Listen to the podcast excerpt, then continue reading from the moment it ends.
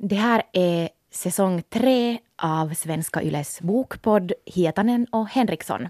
Jag heter Ida Henriksson och du heter Anne Hietanen. Det är sant och idag ska vi få reda på vad det betyder att vara genderfluid. Och vad det betyder att vara en dålig kvinna. Ja, varför är det så att eh, det just är kvinnor som är fula, dåliga och dumma som är de allra skickligast beskrivna i litteraturen just nu? Och så frågar vi oss också till exempel om man kan skriva om riktigt små barn och sexualitet i samma mening.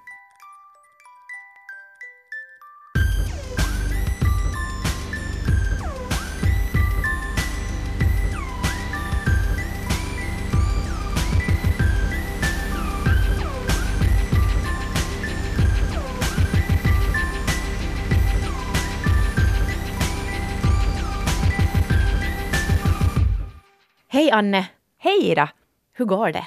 Det går nog bra. Jag har bara inte läst så jättemycket på sistone. Hur är det med dig? Är det sant? Jag har inte heller. Jag skämdes lite att komma hit för jag har bara tittat på Netflix hela sommaren. Hela sommaren? Ja, jag har tittat på alla inredningsprogram och Modern Family två gånger från början till slut. Modern Family är ju det bästa som någonsin har gjorts. Det är så otroligt roligt och det är ganska opassande också ibland. Men varför har du inte läst? Jag fick sån här lässtopp vid något skede och sen när det var semester så tänkte jag att nu vill jag bara unna mig och inte tänka. Jag, ville, jag tog tag i allt bara sånt som hade väldigt lite motstånd. Eller inget motstånd utan jag bara halkade in.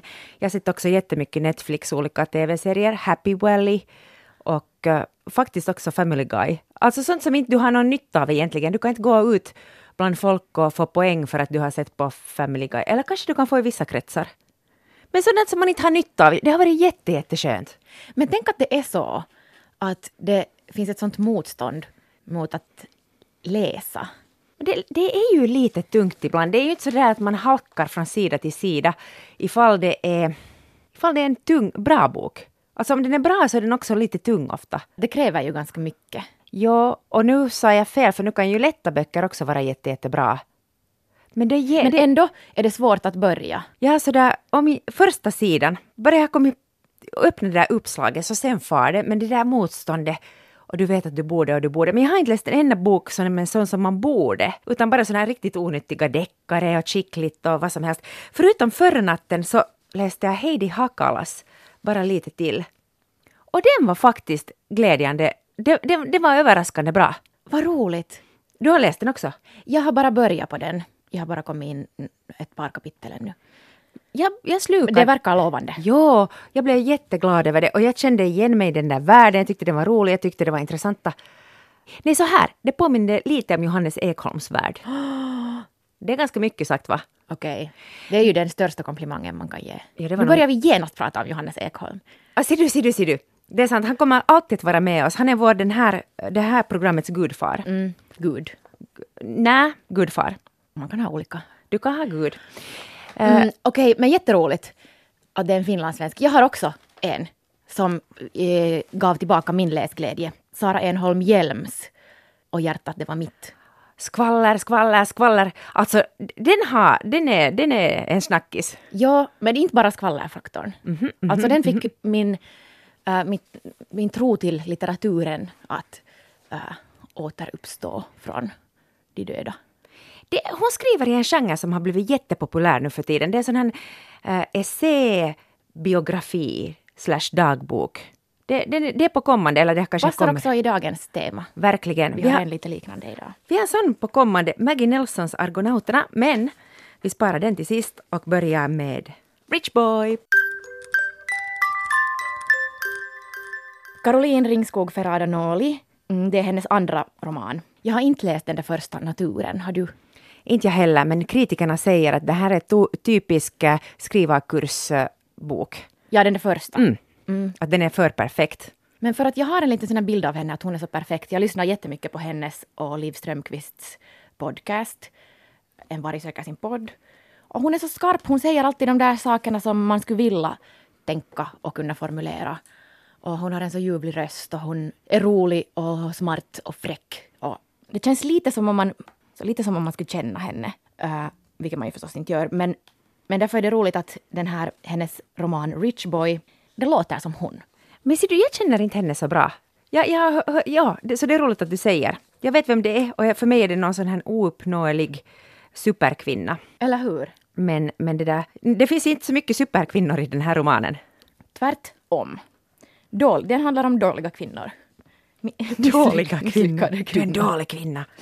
Nej men vet du, det är ju jättefräscht. Alltså den handlar om tre generationers kvinnor. En mormor Gulli, eh, hennes dotter Marianne och Mariannes dotter Annika. Och den här Annika är i nutid. Och då två generationer kvinnor före henne. Och de är alla... Mm, hon, hon har sagt själv att det här är inte ett feministiskt verk. Och med det tror jag att hon menar det att... Eller liksom, men samtidigt så i det finns ju det feministiska. Att hon skildrar kvinnor som inte är starka, inte är, äh, har, tar kontroll över sitt liv, inte eh, lyckas med vad som helst. Utan de lyckas inte. Det går helt skit för dem. De är tråkiga, dumma och fula. Men de, har, de får ändå vara, de är värda en roman. Men sen å andra sidan så tycker jag att hon alltid beskriver de här kvinnorna som eh, en appendix till männen. Alltså, på något sätt så speglar de ju sig alltid till mannen. Och, och det är det som är det geniala. Att mm, de klarar liksom inte av att ta sig ur dåliga förhållanden. Jag lyssnar på, eller tittade på Babel, där Caroline Ringskog Ferrado-Noli var gäst. Och hon sa någonting som, som jag, jag fick en sån här aha-upplevelse som jag inte har fått på länge. Att de här kvinnorna är tillsammans med de här männen som behandlar dem skit, därför för att männen tycker lika illa om dem som de själva. Alltså att, att jag dras till en man som hatar mig lika mycket som jag hatar mig själv. För att det är så inlärt att kvinnor är sämre. Och sen när man hittar någon som tycker samma så är det som att hitta hem. Nej men Och jag usch! bara, ah men så är det. Det är ju därför man inte klarar av att ta sig ur destruktiva förhållanden. För att det är som att hitta hem. Allt det som du har blivit indoktrinerad hela ditt liv, så bekräftar någon. Och, och då liksom kan du på något sätt vara trygg i det. Jag är som ett frågetecken. Jag känner inte igen mig. Jag förstår ingenting av det vad du säger. Men, eller jag förstår vad du säger, men jag kan inte riktigt förstå ändå. Är, är alla kvinnor masochister? Nå tydligen inte alla, men du är undantaget. Men hatar alla kvinnor sig själv? Hatar alla kvinnor kvinnan?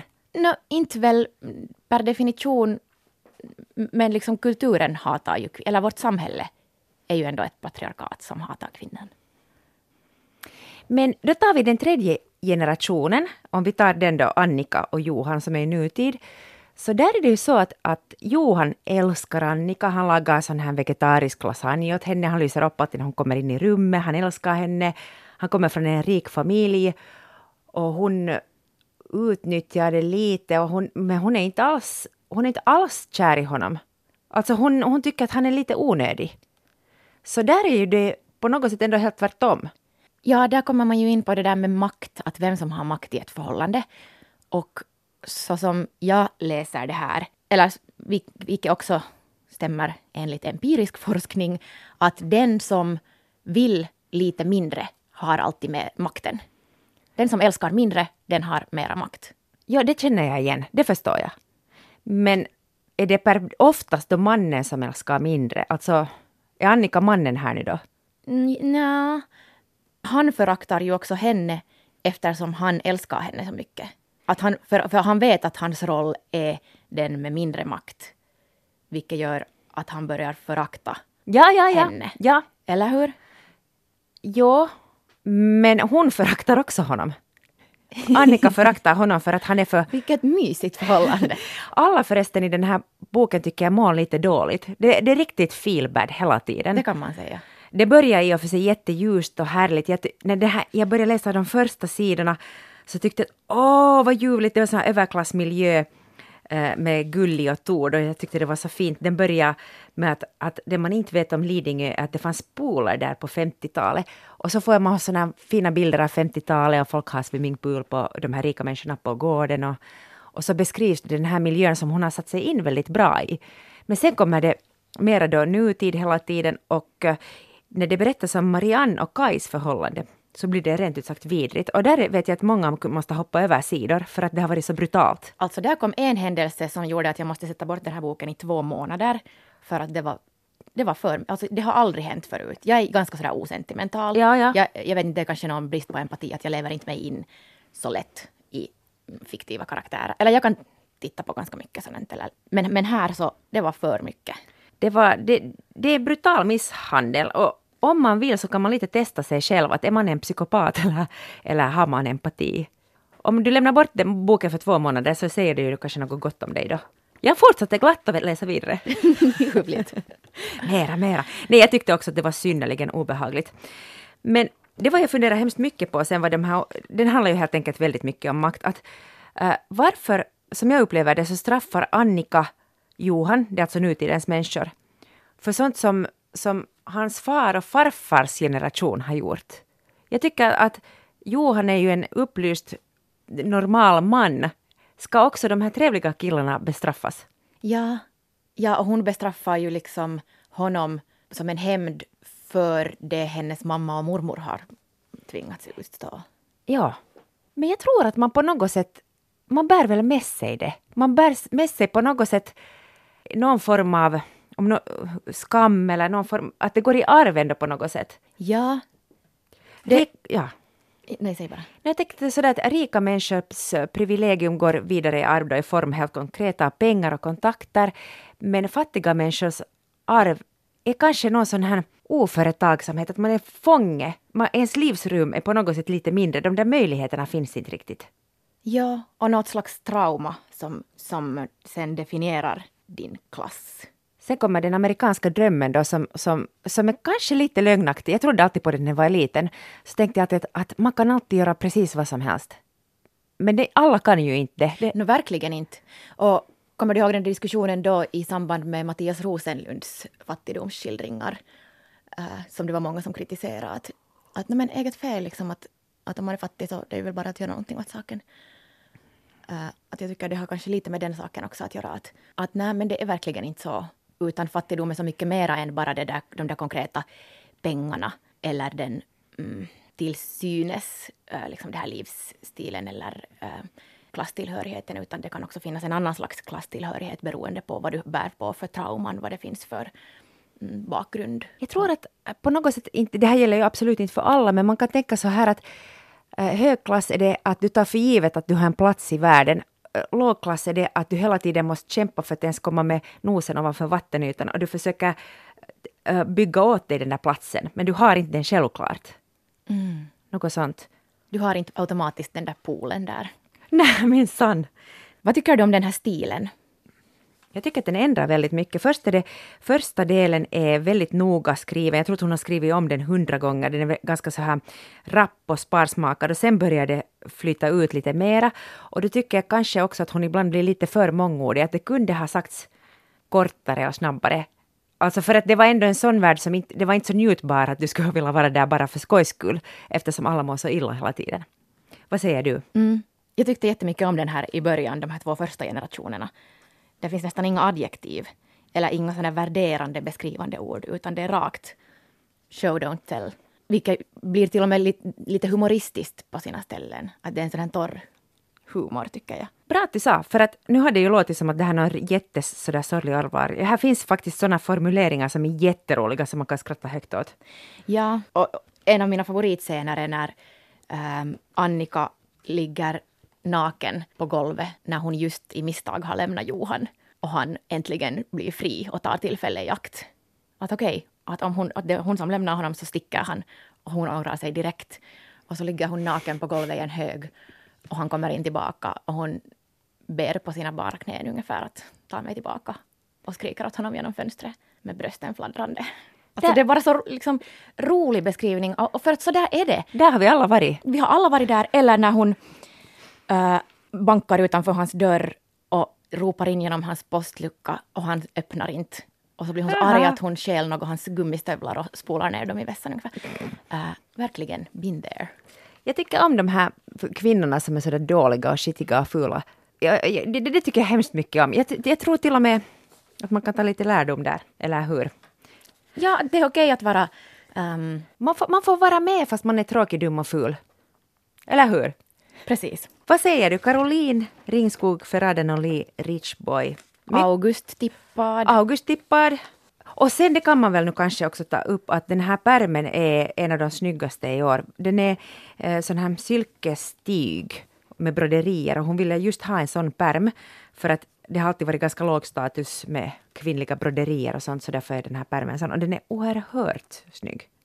Ah, okej, okay, det är därför. Wow, vad intressant. Och hon ville ha just såna här bleka färger och så här feminint. Och nu till någonting helt annat. Raka motsatsen kan man säga.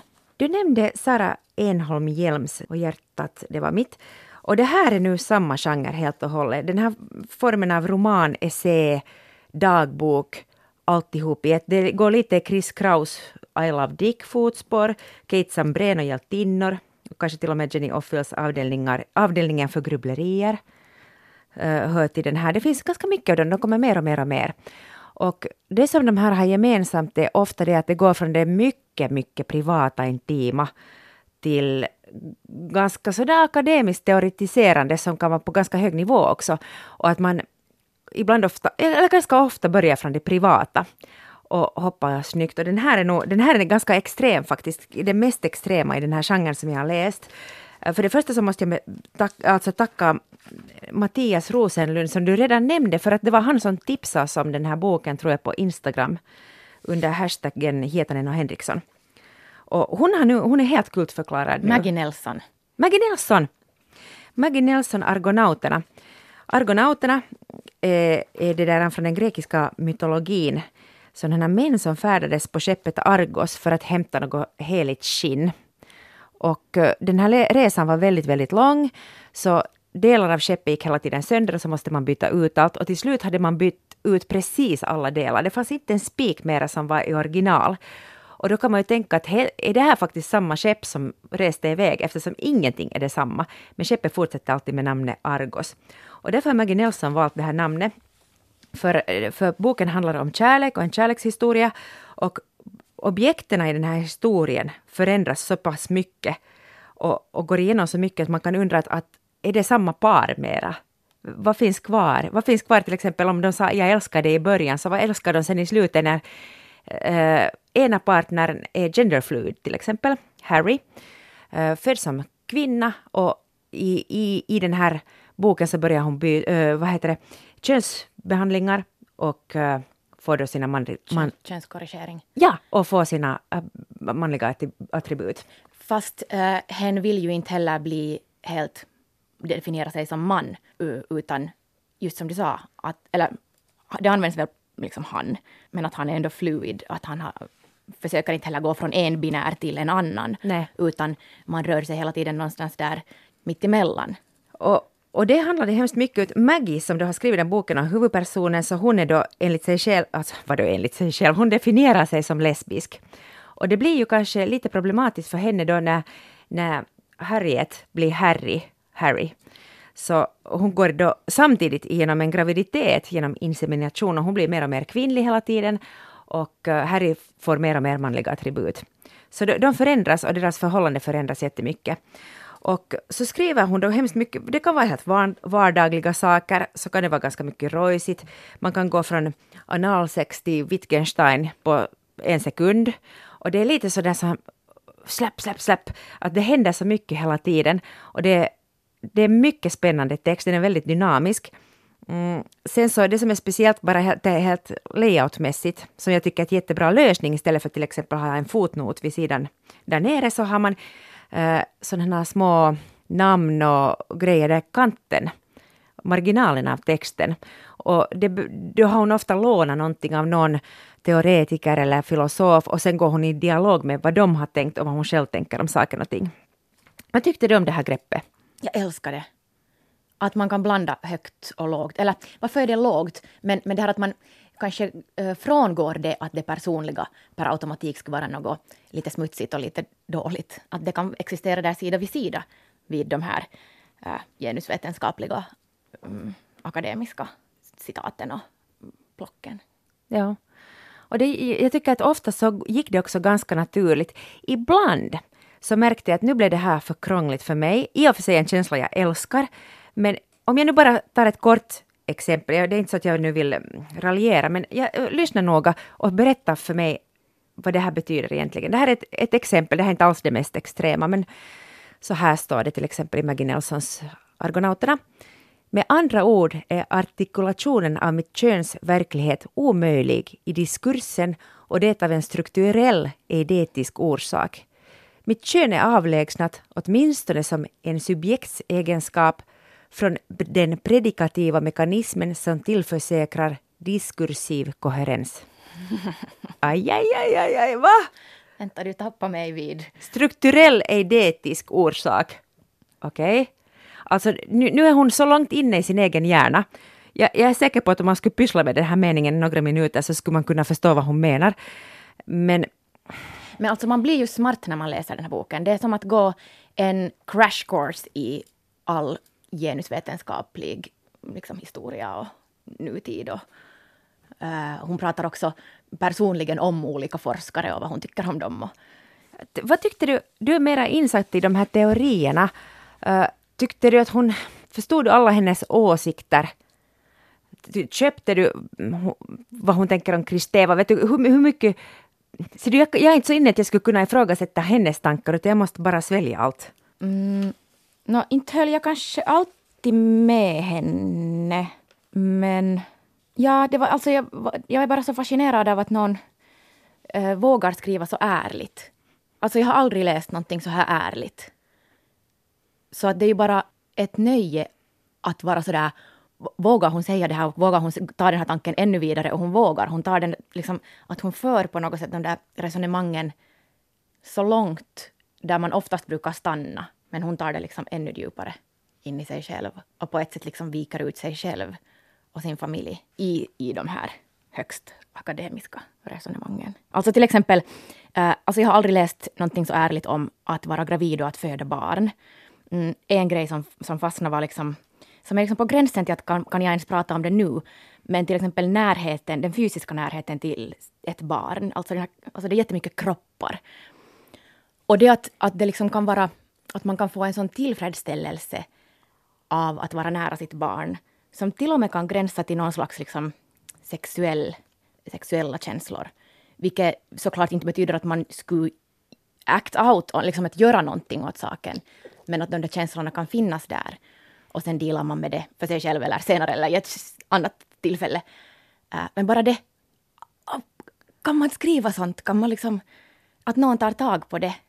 Jag vet, och det där var bara ett exempel av många. Och jag, är, flera, jag är inte så där att jag rodnar lätt kanske nästan aldrig, men jag kunde nog ligga där i min säng och vara helt illröd. Vad, vad läser jag nu? Får jag faktiskt läsa det här? Också en sån jättekärlek till Maggie Nelson som skriver och ger allt det här åt mig. För att inte det är ju så att, att hon har sjuka tankar och är sjuk, utan hon bara berättar sånt som man vanligtvis inte berättar. Och hon gör det på ett jätte smart sätt, på ett intelligent sätt och hon gör det inte för chockeffekts skull överhuvudtaget. Det, men å andra sidan, jag tror att det här är en sån bok som man, man hoppas att ingen och önskar också samtidigt att, att ingen i en släkt skulle skriva den här. Det, är så, det här är sånt som man inte vill veta, men, fast man men vill veta. Men å andra sidan, så till exempel om man jämför med den här äh, finska författaren Selja Ahava som, som skrev om, om sin man som var alltså trans, som gjorde en könskorrigering till kvinna. Den här boken heter Ennen kuin mieheni katoaa, där hon skrev så där äh, med sorg och obehag äh, vad hon kände om den här mannens eller kvinnans könskorrigering. Um, så tycker jag tvärtom att det här är ju liksom mycket mera öppet och mycket mera kärleksfullt. Att okej, okay, man kan skriva om de där rädslorna som finns där, men att, att det här är ju en kärleksförklaring och att saker förändras, kroppar förändras. Det här är ju liksom Jo, och sen är hon, har, hon är, jo, Jo, hon är ju ändå smakfull. Det är inte så att hon hänger ut någon, utan hon är, om hon hänger ut så är det ju sig själv. Um, men sen så är hon ju nog, om man tänker att hon skulle snabbt kunna, och hon är kanske också en hjälte i hbtq-kretsar, men ändå inte för att, eller jag vet inte, för att hon kritiserar också hemskt mycket till exempel att, att varför vill man sen le, leva som heteron? Och, och hon, hon har så mycket såna skarpa tankar kring det här som är sånt som du egentligen inte får säga. Det där var jättebra att du tog upp, för att hon har ju faktiskt liksom en kritik mot att hbtq-rörelsen på något sätt tigger efter tillträde till vissa helt repressiva strukturer, såsom äktenskap. att det är också ett kapitalistiskt och nyliberalistiskt sätt att det blir en slags homonormativitet igen. Att det, det, är mycket intressant. Jag vågar inte ens nästan uttala mig om det här för att alla har rätt att vilja vad de vill. Men man kan ju tänka på sådana här saker att, att måste, om du inte tror på Gud, nu tar jag bara ett exempel, du tror inte på Gud, uh, kyrkan har förtryckt dig, så är det för att det är så, ja, du vill... Mm. Ja, på något sätt att jag tycker inte att det är så jätteradikalt att uh, ett lesbiskt par gifter sig. Men man behöver ju förstås inte vara radikal. Att jag förstår också den där äh, längtan efter att passa in i normen. Det är väl det det handlar om. Ja. Men att tar, det tar ju bort liksom... En gång intervjuade jag Milja, Milja Sarkola och hon sa så bra att en frihet att leva utanför normen är någonting som hon kan sakna från liksom förr i tidens hbtq, eller då vet du, före det blev coolt att vara gay. Ja, intressant. Ja, för att jag hörde just Ringskog Ferraden Nolli berätta om en undersökning som hon hade läst om, där det hade undersökts att ju längre bort du är från normen, desto olyckligare är du. Alltså inte alltid, men så här. Att, och ju närmare du är till exempel då som norm så ser du fortfarande som lyckat att du är tvåsamhet och vet du så här. Så då, då mår du bättre. För att du är nära det som man vanligtvis kallar för lycka. Mm. Det är skrämmande. Ja, men är det lycka? Punkt, punkt, punkt. Nej, det är ju det inte, det vet vi. men det, det är en sån här, vad man tror att representerar lycka, att när du har det så då borde du vara lycklig. Men det är ju då som man är som mest olycklig eftersom du har allt det och du är ändå olycklig. Jag tror nog att det till människans lott helt enkelt hör att vara olycklig ganska mycket. Tack för idag! och med dessa glada ord så, så avslutar vi säsongens första podd. Det här var avsnitt nummer 39. Hej, roligt att vara igång igen. Vi har jättemycket roligt äh, här under hösten. I nästa avsnitt om en vecka kommer vi att prata om hur långt en moders kärlek kan gå. Ja, man tänker ju alltid att, man, alltid att det, moderskärleken är ovillkorlig. Du älskar ditt barn vad som än händer. Men hur mycket älskar du sen på riktigt? När Vad du... om ditt barn är en mördare? Förlåt, jag avbryter. Nej, det var precis, jag tänkte att man skulle sluta där, men så tänkte jag att vi måste ännu kanske puffa något skräp och ja. skrip. Ja, vi kommer att prata om två böcker som handlar om just det här. Mördarens mamma och en helt vanlig familj. Punkt, punkt, punkt, punkt, punkt. Ni har lyssnat på Hietanen och Henriksson, Svenska Yles bokpodd. Vår producent heter Sebastian Bergholm. Och det är Henrik Heselius som har gjort vår jingel. Björn Karlsson har tagit våra nya fantastiska bilder. Och vi heter Ida Henriksson och Anne Hietanen. Och ifall ni har fanpost som ni vill skicka så skicka dem till exempel till anne.hietanen.yle.fi. Eller under hashtaggen Hietanen Henriksson på Instagram. Gärna boktips också och förslag på vad, vill, vad, vad ni vill höra. Nu ska vi bara börja läsa massor igen. Vet du, jag blev lite sugen. Jag var sådär ganska trevande när vi började. Men nu tänkte jag att det är ju så roligt att läsa och diskutera det sen efteråt. Eller hur? Net väl... Netflix får fara på paus. Kanske det far. Eller så får man Nej, bara... båda är bra. Alltså, man ska inte heller ha dåligt samvete över Netflix. Nej, man kan nog ha, om man gör som jag, att man hetstittar okontrollerat avsnitt efter avsnitt. En till, en till. Då kan man ha dåligt samvete. Joku raja.